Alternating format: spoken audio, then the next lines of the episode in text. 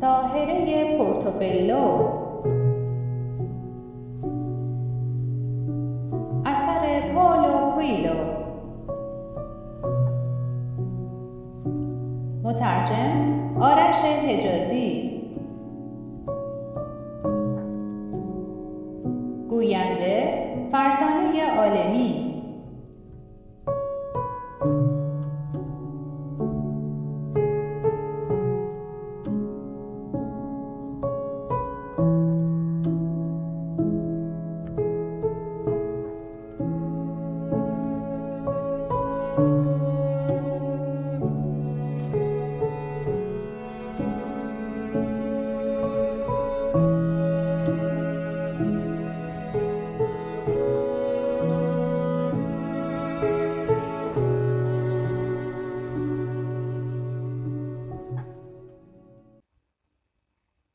اپیزود سیزدهم آنتوان لوکادور مورخ هرون با تلفن زدن به من در فرانسه ثروتی رو خرج کرد. از من می‌خواست تمام مطالب را تا آخر هفته به دستش برسانم. روی این قضیه ناف اصرار داشت که به نظر من بیمزه ترین و غیر رومانتیک ترین موضوع دنیا بود. اما به هر حال نگاه انگلیسی ها به دنیا با فرانسوی ها فرق می کند. به جای سوال کردن تحقیق کردم تا ببینم دانش در این باره چه می‌گوید. کمی بعد پی بردم که معارف تاریخی کافی نیست. می توانستم در جایی بنای یاد بود و در جای دیگر ساختمانی ستوندار را شناسایی کنم. اما عجیب این بود که فرهنگ های باستانی ظاهرا در حول این مضمون توافق داشتند و برای تعریف مکانهایی که مقدس می دانستند واژه یکسانی به کار می بردند. هرگز به این موضوع توجه نکرده بودم و موضوع برام جالب شد. وقتی شدت و شیوع زیاد این همایندی ها رو دیدم به جستجوی چیزی رفتم که آنها را تکمیل می کرد. رفتار انسان و آینهاش. اولین و منطقی ترین توجیه را خیلی زود کنار گذاشتم. از راه بند ناف تقضیه می شویم. پس ناف مرکز زندگی است. اما بعد روانشناسی به من فهماند که این نظریه بیمعناست. هسته مرکزی انسان بودن همیشه بعد از بریدن بند ناف است و از آن به بعد است که مغز یا قلب به مهمترین نماد مبدل می شود. وقتی به موضوعی علاقه من می شویم، تمام محیط اطرافمان انگار به آن اشاره می کند. عرفا به این پدیده نشانه می گویند. شکاکیون اسمش را می‌گذارند همایندی یا تصادف و روانشناسان به آن می‌گویند توجه متمرکز هرچند هنوز نتوانستم بگویم که مورخان باید اسم این پدیده را چه بگذارند یک شب دختر نوجوانم با پیرسینگ ناف به خانه آمد چرا این کارو کردی؟ چون دلم می‌خواست. توضیحی کاملا طبیعی و واقعی. حتی برای مورخی که گمان می کند هر کاری باید انگیزه داشته باشد. وقتی وارد اتاقش شدم، پستری از خواننده محبوبش دیدم که نافش حتی بر آن تصویر روی دیوار مرکز دنیا به نظر می رسید. به هرون تلفن کردم و پرسیدم چرا اینقدر به این موضوع علاقه مند است. برای اولین بار آنچه را در تئاتر گذشته بود تعریف کرد و گفت مردم چطور به طور خودکار و غیر منتظره به یک فرمان واکنش مشابهی نشان داده بودند. بیرون کشیدن اطلاعات بیشتر از دخترم غیر ممکن بود. بنابراین تصمیم گرفتم با یک متخصص صحبت کنم. به نظر نمی رسید کسی توجه چندانی به موضوع نشان داده باشد تا اینکه با روانشناسی هندی به نام فرانسوا شپکا ملاقات کردم. یادداشت ویراستار نام و ملیت به درخواست این دانشمند عوض شده است. که داشت انقلابی در درمانهای رایج کنونی ایجاد می کرد. از نظر او قضیه درمان آسیبهای روانی با بازگشت به کودکی هرگز انسان را به جایی نرسانده است. با این روش مشکلات بسیاری که آدمها دیگر در طول زندگیشان بر آنها غلبه کرده بودند دوباره بروز می کرد و آدمهای بزرگسال به خاطر نقصها و خطاهایشان والدینشان را مقصر می دانستند. شبکا در جنگ علنی با جوامع روانکاوی فرانسوی بود و ظاهرا گفتگو درباره مسائل عجیب و بیربطی مانند ناف خستگیش رو در می کرد. از موضوع خوشش آمد اما فورا به آن نپرداخت. گفت که از نظر کارل گوستاو یونگ سوئیسی که از مهمترین روانکاوان تاریخ است همه ما از چشمه واحدی می نوشیم که نامش روح جهان است. هرچه هم سعی کنیم افراد مستقلی باشیم بخشی از حافظه ما مشترک است. همه ما در جستجوی آرمان زیبایی، الوهیت و موسیقی هستیم. جامعه اما سعی می کند شیوه تجلی این مفاهیم را در جهان واقعی تعریف کند. مثلا امروز کمال زیبایی این است که زنها لاغر باشند.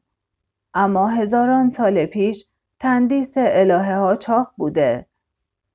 در مورد خوشبختی هم همین است.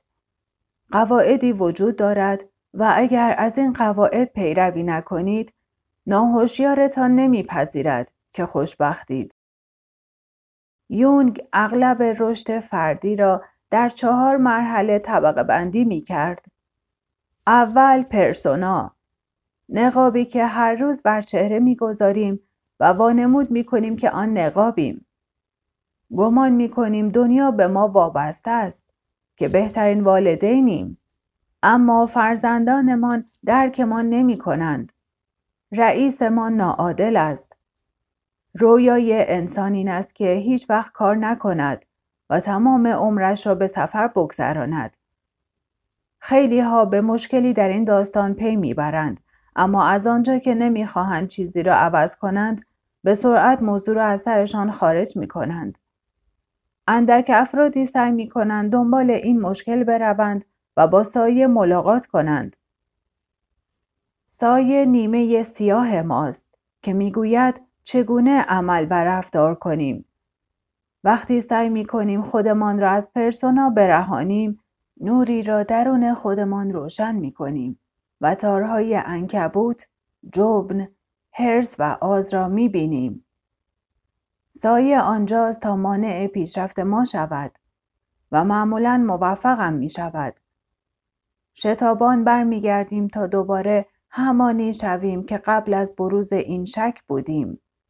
اما کسانی از این برخورد با تارهای انکبوت جان سالم به در می‌برند و می‌گویند بله نقصهایی دارم اما شرفم مرا به پیش میراند در این موقع است که سایه محو می شود و با روح تماس میابیم. یونگ از روح مفهومی مذهبی در ذهن ندارد. منظورش بازگشت به روح جهان یا سرچشمه معرفت است. قرایز فرد کم کم هوشیارتر می شود. احساسات بنیادی تر می شود. نشانه های زندگی مهمتر از منطق می شود. درک از واقعیت دیگر آنقدرها سفت و سخت نیست. کم کم با چیزهایی درگیر می شویم که قبلا نمی شناخته به شکلی واکنش نشان می دهیم که برای خودمان غیر منتظر است. و کشف می کنیم که اگر همه این فوران انرژی مداوم را مجرا سازی کنیم می توانیم آن را در کانون بسیار منسجمی نظم بدهیم که یونگ آن را برای مردها پیرمرد خردمند و برای زنها مادر اعظم نامید. اجازه ظهور دادن به این مفهوم بسیار خطرناک است. کسی که به اینجا برسد معمولا تمایل دارد خود را قدیس، رام کننده ارواح و پیامبر بداند. برای تماس با انرژی پیرمرد خردمند یا مادر اعظم بلوغ زیادی لازم است.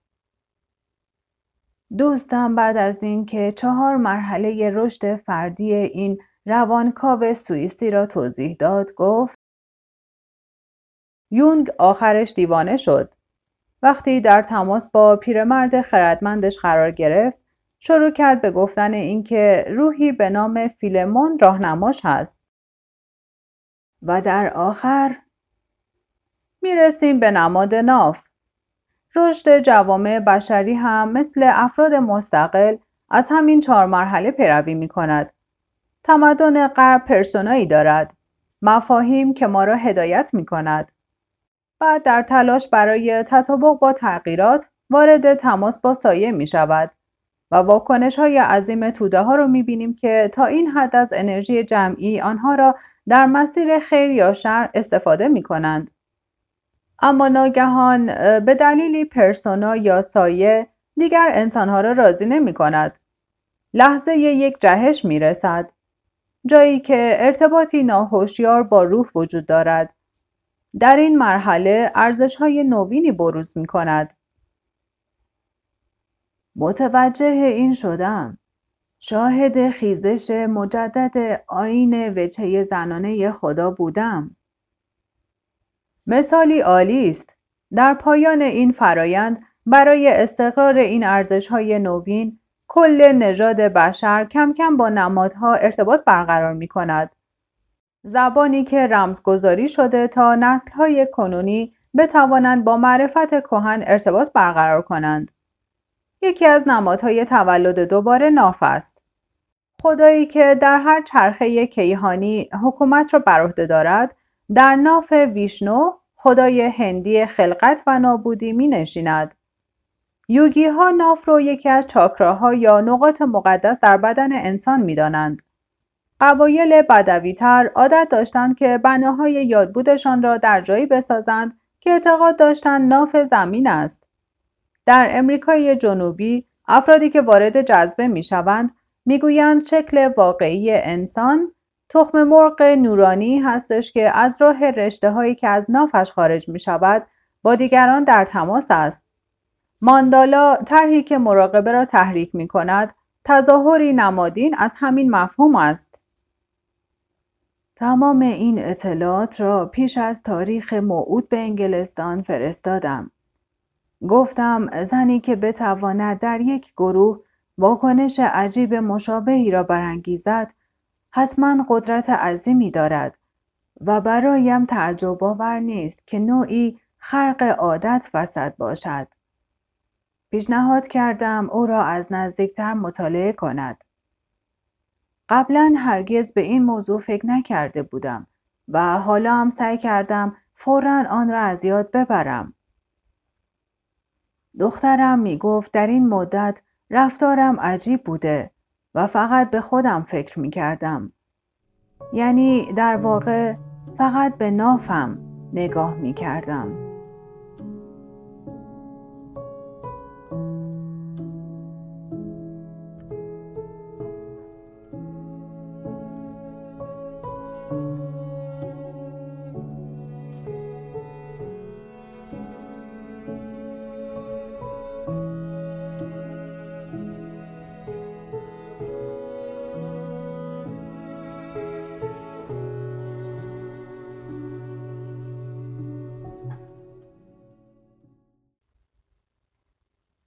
دئیدر اونیل مشهور به ادا فقط یه فاجعه بود. چطور تونستی توی کله من فرو کنی که درس دادن بلدم؟ چرا مرا جلوی دیگران خار کردی؟ اصلا باید وجودت رو فراموش کنم. وقتی به من حرکات موزون یاد دادن انجامش دادم. وقتی به هم یاد دادن که خط بنویسم یاد گرفتم. اما توی پلید از من خواستی کاری بکنم که از توانم خارج بود. برای همین سوار قطار شدم. برای همین تا اینجا آمدم.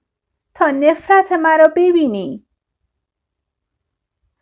از گریه دست نمی کشید. خوشبختانه بچه را پیش والدینش گذاشته بود چرا که کمی بیش از حد با صدای بلند حرف می‌زد و نفسش کمی بو می‌داد. به داخل دعوتش کردم تا آن آبروریزی دم در را که اصلا به حسن شهرتم کمکی نمی کرد به داخل خانه بیاورد. خودم به اندازه کافی مشکل داشتم. می گفتند من مردها و زنها را به خانه می آورم و آرجی های بزرگی به نام شیطان برپا می کنم. اما همانجا ایستاد و جیغ زد. تقصیر توست. تو خارم کردی. پنجره باز شد و بعد پنجره دیگر.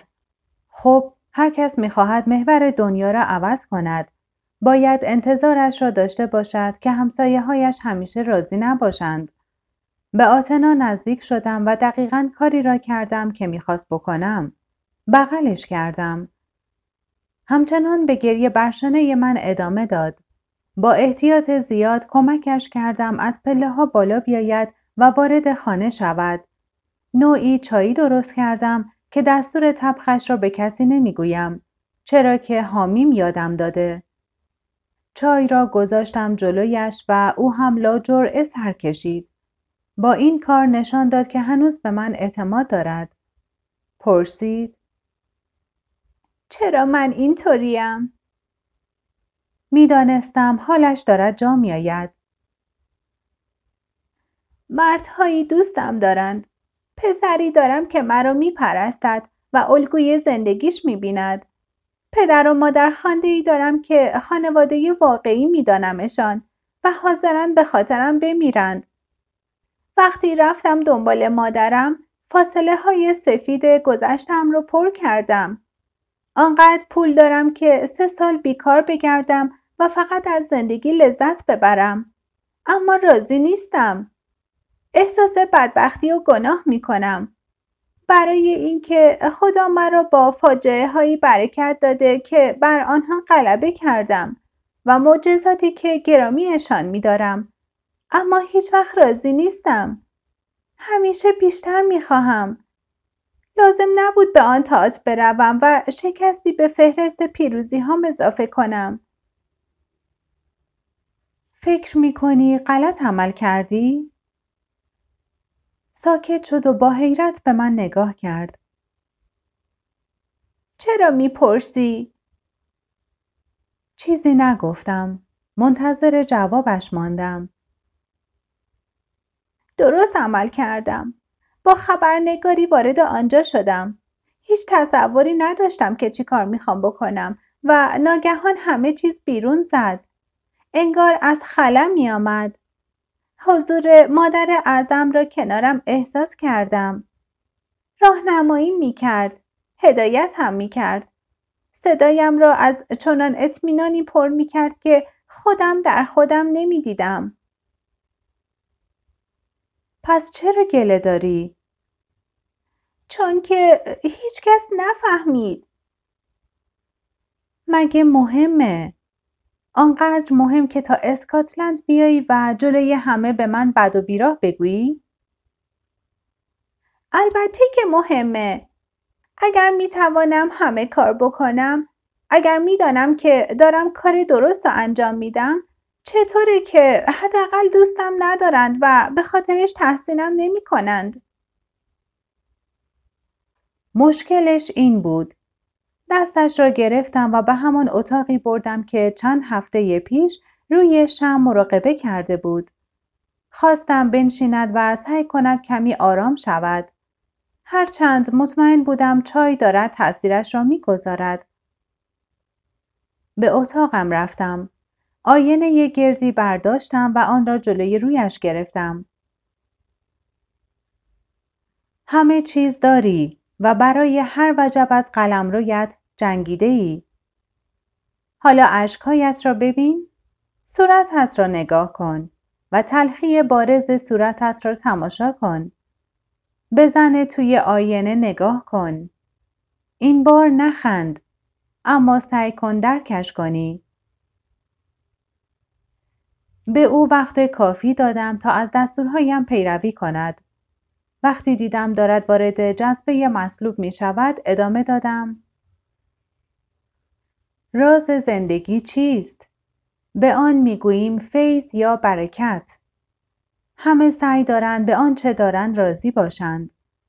همه جز من، جز تو. جز اندک افرادی که افسوس باید کمی از خودشان به نام چیزی بزرگتر قربانی بدهند. تخیل ما بزرگتر از دنیای اطرافمان است. ما تا ورای مرزهایمان می رویم. در گذشته به این می گفتن جادوگری اما خوشبختانه وضع دارد عوض می شود وگرنه الان توی آتش بودیم. وقتی از سوزاندن زنها دست کشیدند علم و دانش توجیهی برای رفتار ما پیدا کرد که معمولا به آن می‌گویند هیستری زنانه. این توجیه علمی منجر به مرگ ما در آتش نمی شود اما مشکلاتی ایجاد می کند به ویژه در کار. پس نگران نباش. به زودی به آن می‌گویند فرزانگی. چشمهایت را روی آینه نگه دار. کی را می‌بینی؟ یک زن. آن سوی این زن چیست؟ کمی تردید کرد. اصرار کردم. سرانجام جواب داد. زنی دیگر. واقعی تر و باهوشتر از من. انگار روحی باشد که به من تعلق ندارد اما بخشی از من است. این هم هست. حالا ازت می‌خواهم یکی از مهمترین نمادهای کیمیاگری را تصویر کنی. ماری که حلقه زده و دمش را می‌خورد. می توانی تصویرش کنی؟ با سرش تایید کرد. این است زندگی افرادی مثل من و تو. تمام مدت خودشان را نابود می کنند و می سازند. در زندگی تو همه چیز از همین قالب پیروی کرده. از گم شدن تا پیدا شدن. از طلاق تا عشق جدید. از شعبه بانک تا بیابان. تنها یک چیز دست نخورده مانده. پسرت. او ریسمان رابط است. به آن احترام بگذار. دوباره زد زیر گریه. اما این بار اشکهایش متفاوت بود. برای این تا اینجا آمدی که چهره ای زنانه را در آتش دیدی. این چهره همانی است که حالا در آینه است. پس سعی کن گرامیش بداری. نگذار فکر و نظر دیگران سرکوبت کند. چرا که تا چند سال یا چند دهه یا چند قرن دیگر این فکرشان عوض می شود. حالا آن چیزی را تجربه کن که دیگران در آینده تجربه خواهند کرد. چه می خواهی؟ خواستت نمی تواند خوشبختی باشد چرا که آسان و کسالت بار است. نمی تواند فقط عشق ورزیدن باشد چرا که غیر ممکن است. چه می خواهی؟ می خواهی زندگیت را توجیه کنی. می خواهی به شدیدترین حالت ممکن زندگی کنی. این هم دام است و هم سرچشمه وجد. سعی کن متوجه خطرات باشی و همزمان شادی و ماجراجویی بودن زن آن سوی تصویر منعکس در این آینه را تجربه کنی. چشمهایش را بست. اما می‌دانستم کلماتم در روحش نفوذ کرده و آنجا میماند. اگر می‌خواهی خودت را به خطر بیاندازی و به درس دادن ادامه بدهی این کار را بکن. اگر نمی‌خواهی بدان که تا همینجا هم خیلی از دیگران جلو زده ای. جسمش کم کم شل می شد. قبل از اینکه بیفتد بازویش را گرفتم. سرش را بر سینه من گذاشت و خوابید. سعی کردم چیزهای دیگری برایش زمزمه کنم چرا که من هم قبلا همین مراحل را پشت سر گذاشته بودم و می‌دانستم چقدر دشوار است. همانطور که حامیم به من گفته بود دشوار است و همانطور که با گوشت و خونم تجربهش کرده بودم. اما صرف دشوار بودن از جذابیت این تجربه کم نمی کرد. کدام تجربه؟ تجربه زندگی همزمان انسانی و الهی. گذر از تنش به آرمیدگی. از آرمیدگی به جذبه. از جذبه به ارتباطی شدیدتر با دیگران. از این تماس گذر دوباره به تنش و همینطور تا آخر مثل ماری که دمش را می‌خورد. اصلا آسان نیست. در اصل به خاطر آنکه عشقی بی قید و شرط را ایجاب می کند که از رنج نمی ترسد و از واپس رانده شدن و از هجران و فقدان. اما کسی که یک بار از این آب بنوشد دیگر نمی تواند تشنگیش را با چشمه های دیگر فرو بنشاند.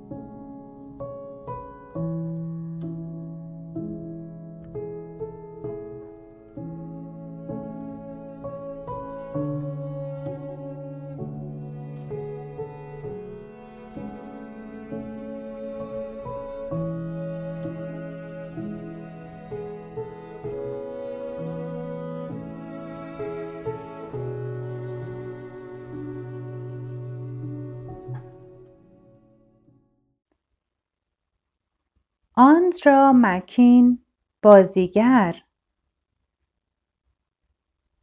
پریروز از گایا گفتی که خودش را خلق کرد و بدون نیاز به شوهر پسری آورد.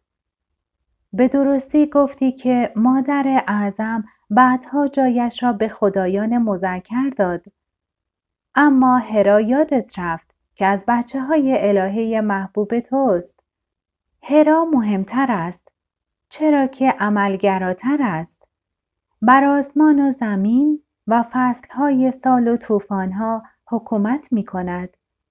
به قول همان یونانی هایی که اشاره کردی، راه شیری که در آسمان می بینیم از شیر سینه های او ساخته شده. به هر حال زن زیبایی بوده.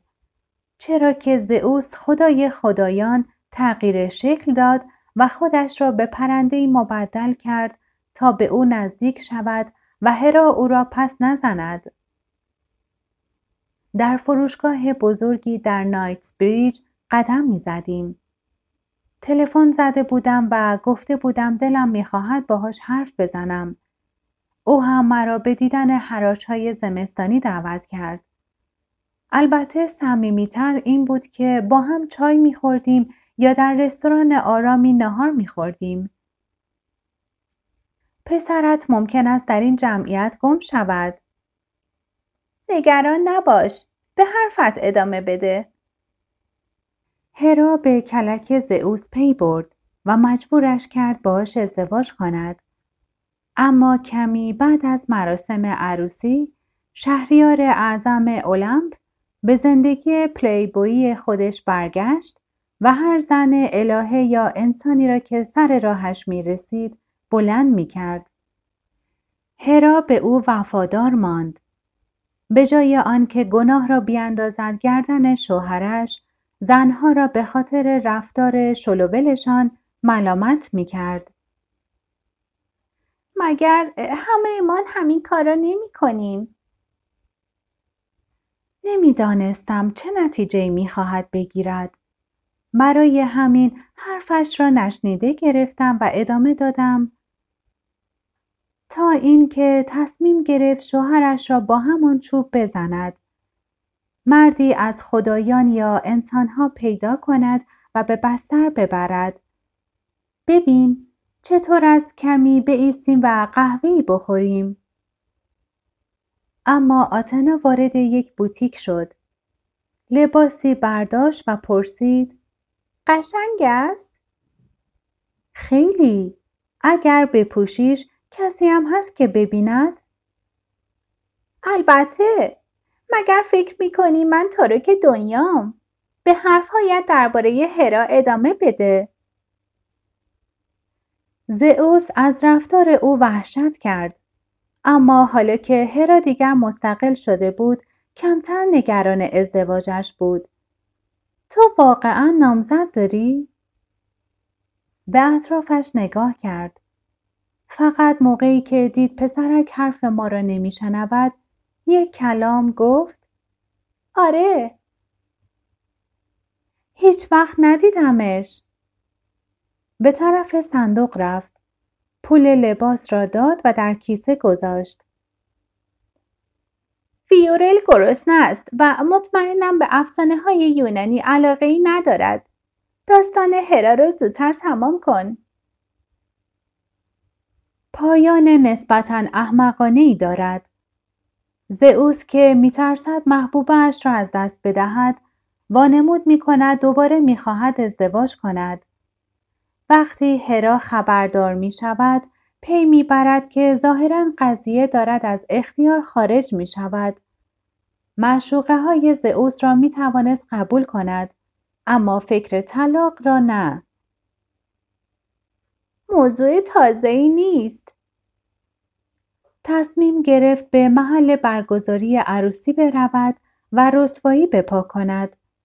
اما وقتی به آنجا رسید دید زئوس دارد با یک مجسمه ازدواج می کند. هرا چه کار کرد؟ خیلی خندید. این ماجرا یخ میانشان را شکست و هرا هم دوباره ملکه آسمان ها شد. خیلی جالب است. اگر روزی این اتفاق برای تو بیفتد چه اتفاقی؟ که مردی با زن دیگری روی هم بریزد. خنده را فراموش نکن. من الهه نیستم. بیشتر از اینها انتقام می‌گیرم. چرا تا حالا نامزدتو ندیدم؟ برای اینکه همیشه گرفتار است. کجا با او آشنا شدی؟ مکس کرد با کیسه لباس در دست. در بانک محل کارم. آنجا حساب داشت. حالا عضو می‌خوام. پسرم منتظرم است. حق با توست.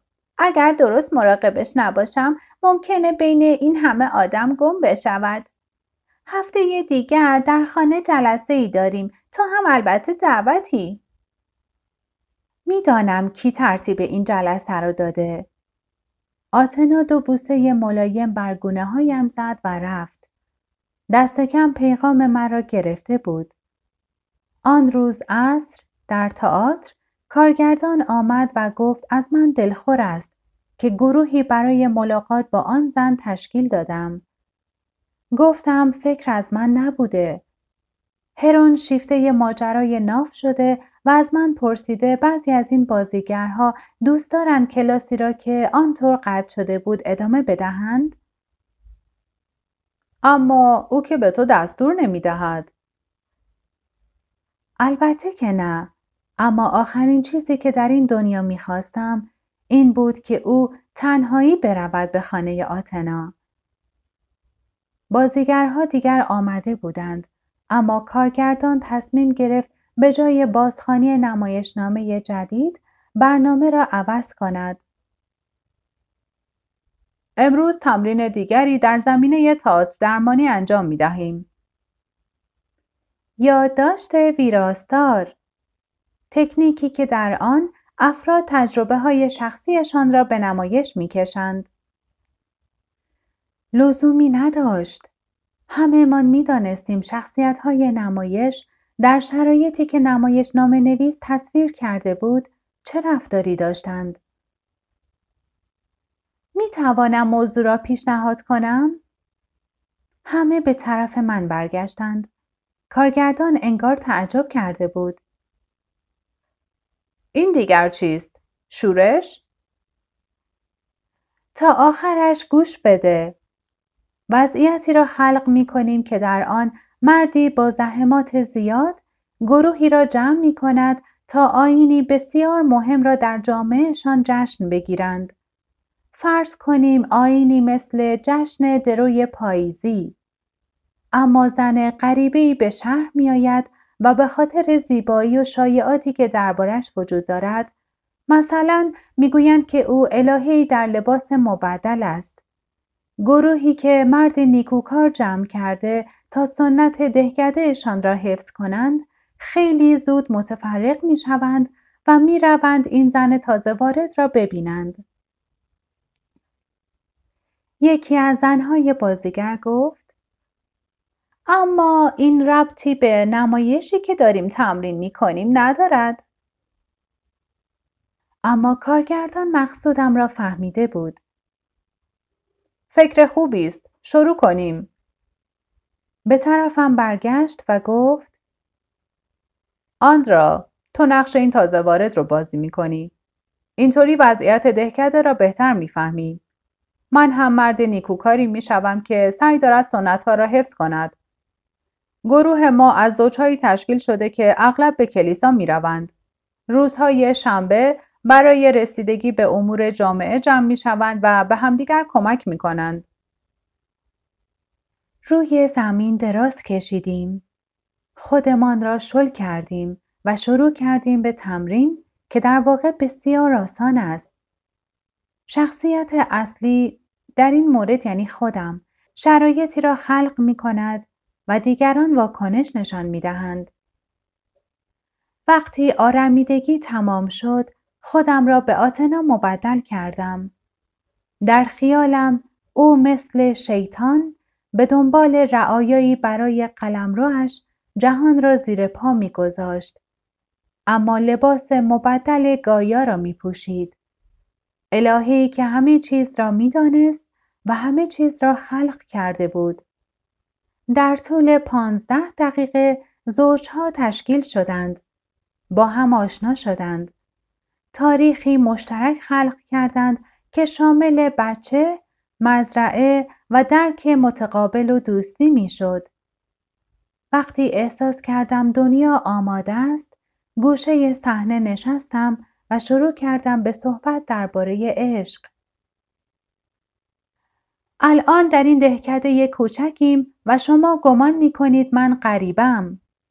برای همین مایلید حرفهای مرا بشنوید. هیچ وقت سفر نمی کنید. آن سوی کوه را نمی شناسید. اما من به شما می گویم لازم نیست زمین را نیایش کنید. او همیشه به این جامعه بزل و بخشش می کند. مهم نیایش انسان است. می‌گویید عاشق سفرید اما عشق در اینجا کلمه درستی نیست. عشق رابطه میان انسان هاست. دوست دارید محصولتان پربار باشد و برای همین تصمیم گرفتید که زمین را دوست بدارید؟ این هم چرند است. عشق خواسته نیست. معرفت نیست. ستایش نیست. چالش است. آتشی است که می سوزاند. بی آنکه ببینیمش. برای همین در اشتباهید که فکر می کنید من در این سرزمین بیگانم. همه چیز برایم آشناست. چرا که با قدرت و با آتش می آیم و وقتی بروم دیگر کسی مثل قبل نخواهد بود. من عشق راستین می آورم. نه آنچه در کتاب ها و قصه های پریان یاد می دهند. شوهر یکی از زوجها شروع کرد به نگاه کردن به من. زن از واکنش او گیت شده بود.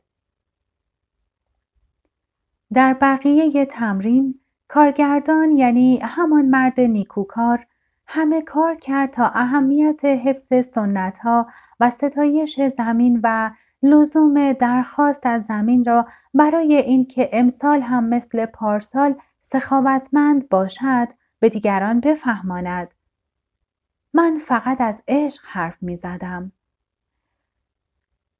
او می‌گوید زمین به آین احتیاج دارد اما به اطمینان اطمینان می دهم اگر عشق کافی داشته باشید محصول پربار می شود چرا که عشق احساسی است که همه چیز را متحول می کند.